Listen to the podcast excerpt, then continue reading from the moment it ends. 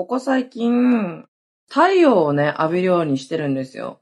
なんか、メンタルとかね、あの、病んだ時は太陽浴びるといいって聞いたんで、結構ね、最近太陽浴びてるんですけど、汚ねベランダでバスタオル敷いて日焼けしてるのさ。なんかね、ベランダ狭いしさ、あの、日当たりもいいけど、半分ぐらいしか日が当たらないんだよね。だけどそのさ、なんて言うんだろう。ベランダの半分のところだけ日当たるから、うまい具合に自分の体を寄せながら、日が浴びれるように、そう、調整しながらね、もう日焼けしてますね。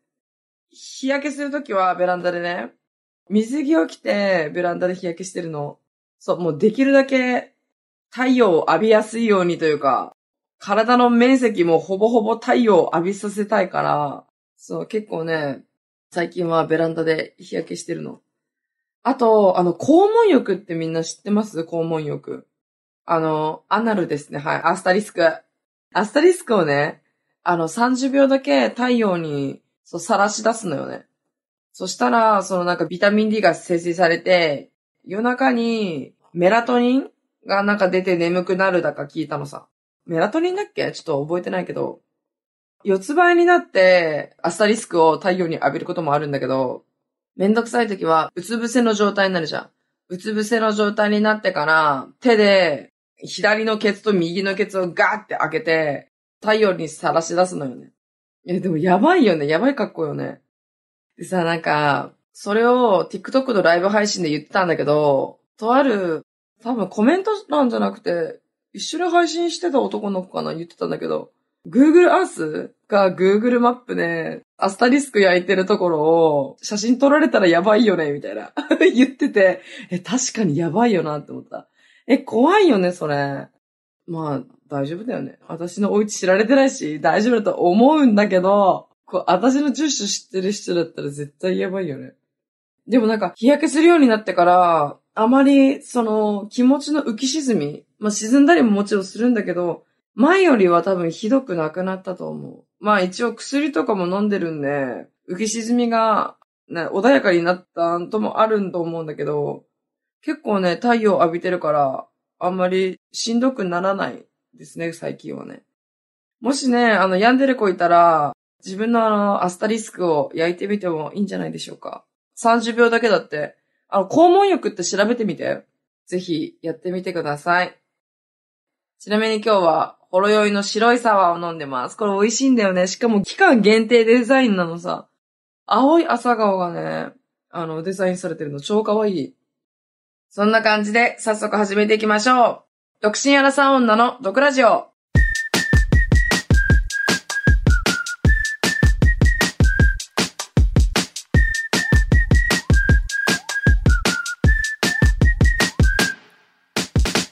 どうも、リーサです。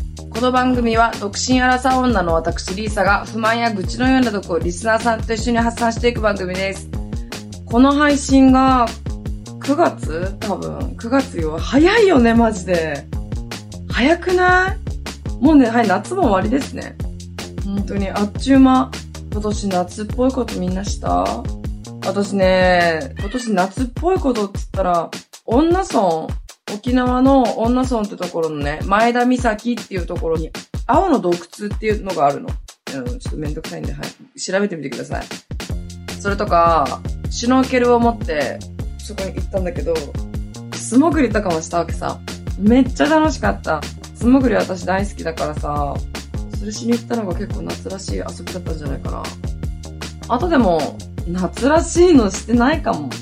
なんか東京に遊びに行って、ね、TikTok の本社の方にね、ちょっとお邪魔させてもらって、ライブ配信をさせてもらったとかぐらいから全然夏っぽくないね。あとね、今度、浴衣を着て、新潟の花火大会に行こうと思ってるの。片貝片貝の花火大会っていうのがあるんだって、初めて新潟に行くの。そう、めちゃめちゃ楽しみ。だから、さん、よねんまえぐらいに、私、白い浴衣を買ったのさ。で、蝶々の、絵柄がついてて、そう、めちゃめちゃ可愛いの。で、帯も、黒と紫の帯。で、それも蝶々の柄、キラキラの柄がついててね。すっごい可愛いの。今までで一回しか着たことなかったから、それ持ってこうと思って。と撮影とかでね、TikTok の撮影とかで行こうと思うの。誰かあの見かけた方がいたらね、あ、よかったら声かけてくださいね。超楽しみ。だって、え、どれぐらい前かな？ さん 年ぐらいお祭り行ってない花火大会とかね。そうだから今めっちゃ楽しみ。だから痩せなきゃと思ってるけど、なかなか痩せないんだよ。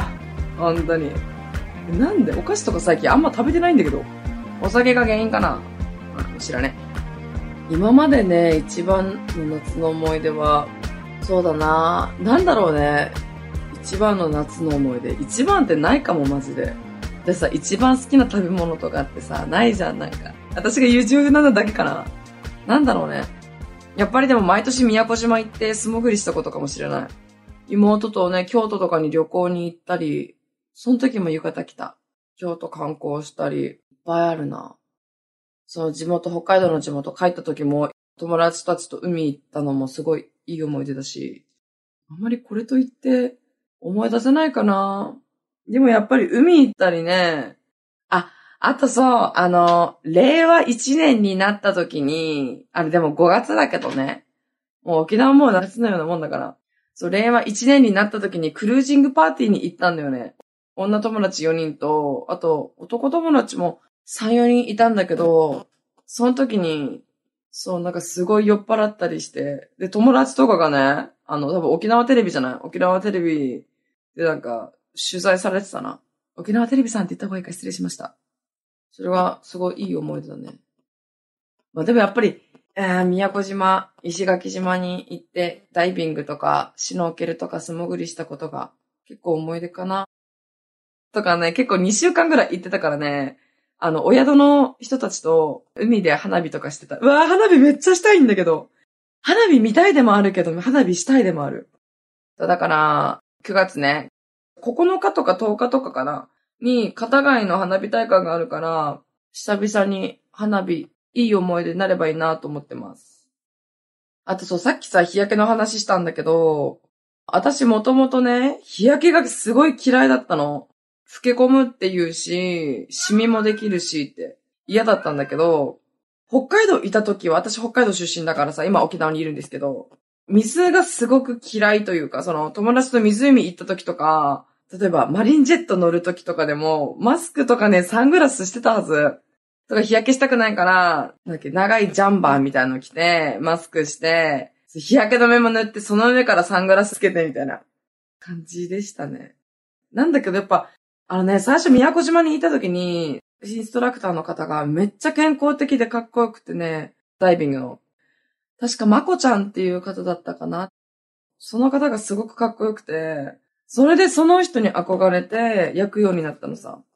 で、やっぱ日焼けもしてるし、引き締まってるし、泳ぐからさ、めっちゃかっこいいと思って。で、みんなでダイビングして、その後にシュノーケルしようってなってた時に、じゃあ私が下から写真撮りますねって言って写真撮ってくれたの。で、その時にシューってさ、もう素潜りで結構下まで行って、すごいね、なんか爽やかにね、写真撮ってくれたというか、すごいね、ナチュラルに素潜りして、下まで行って、みんなのことを撮影してくれたの。え、めちゃめちゃかっこいいと思って、私もそんな風になりたいなと思って、めっちゃ練習してましたね。え、この人みたいになりたいと思って。だから、今でもプールでは泳げないのさ、私。プールでの泳ぎ方わからないから。そう、だけど、シュノーケルとか自分のフィン、ロングフィンとか持って、めっちゃ練習しまくったの、溺れながら。怖かったけどね、今では一応にじゅうにメートルぐらい潜れるようになりました。すごくない？私。今は多分肉付きもかなり良くなってしまったので、多分にじゅうにメートルぐらいはいけないと思うんですけど、いずれね、さんじゅうメートルぐらいいけたらいいなって思ってます、はい。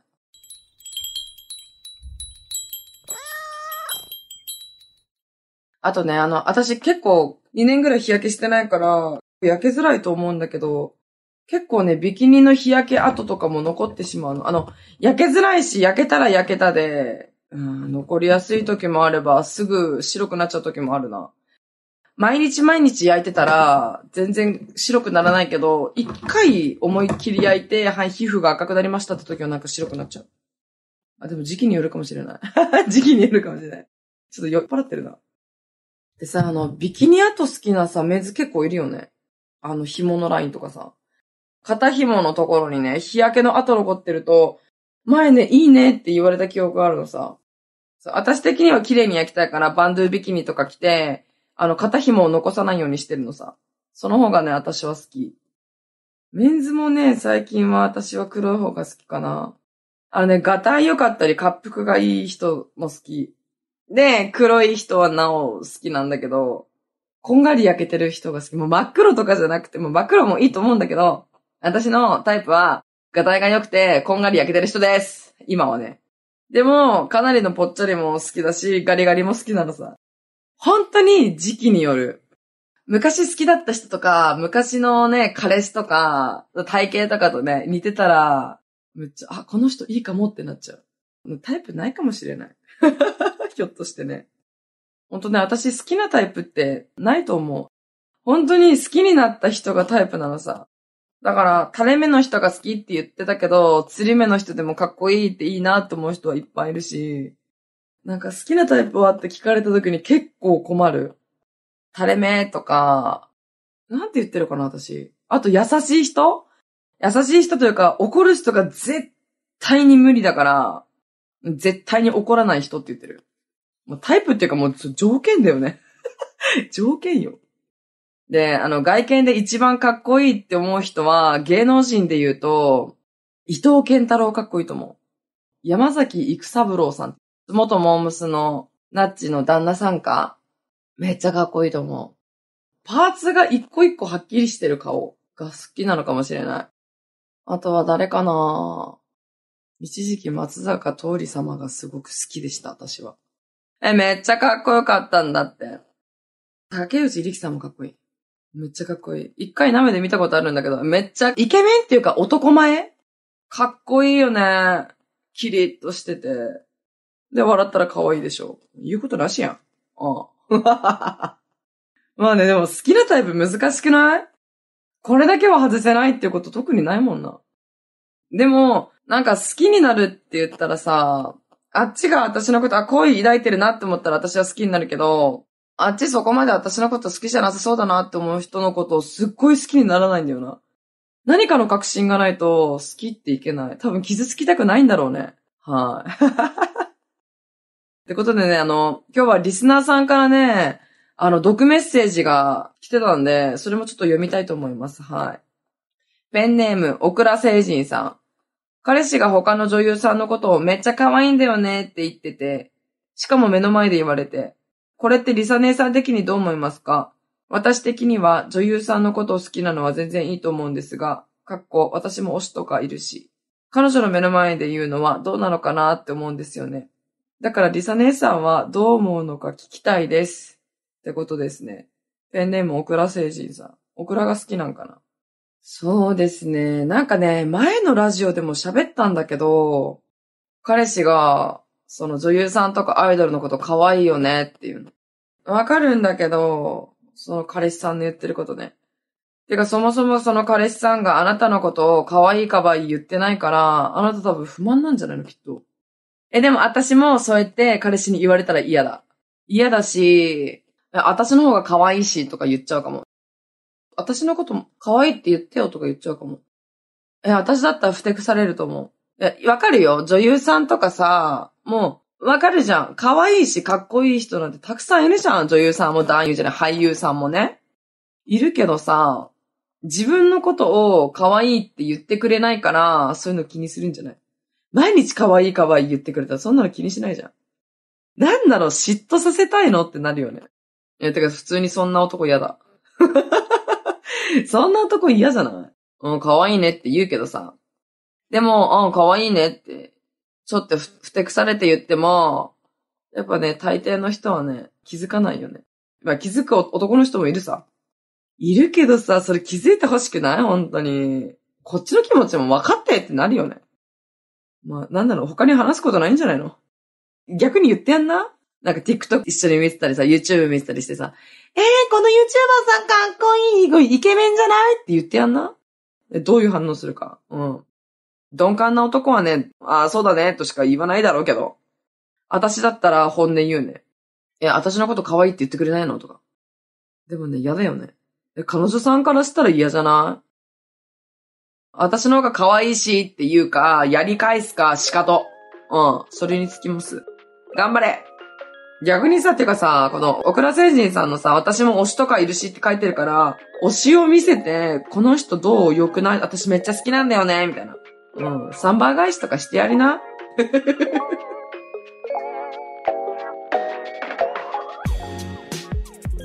はい、こんな感じで、このポッドキャストでは、リスナーのみんなの毒も浴びたいと思ってるので、メッセージを募集してます。概要欄にあるフォームから送ってね。この番組が面白かった人は番組のフォローと高評価、そして エスエヌエス での感想もお願いします。ハッシュタグ毒ラジオをつけてつぶやいてください。漢字で毒、カタカナでラジオです。それではまた次回お会いしましょう。バイバイ。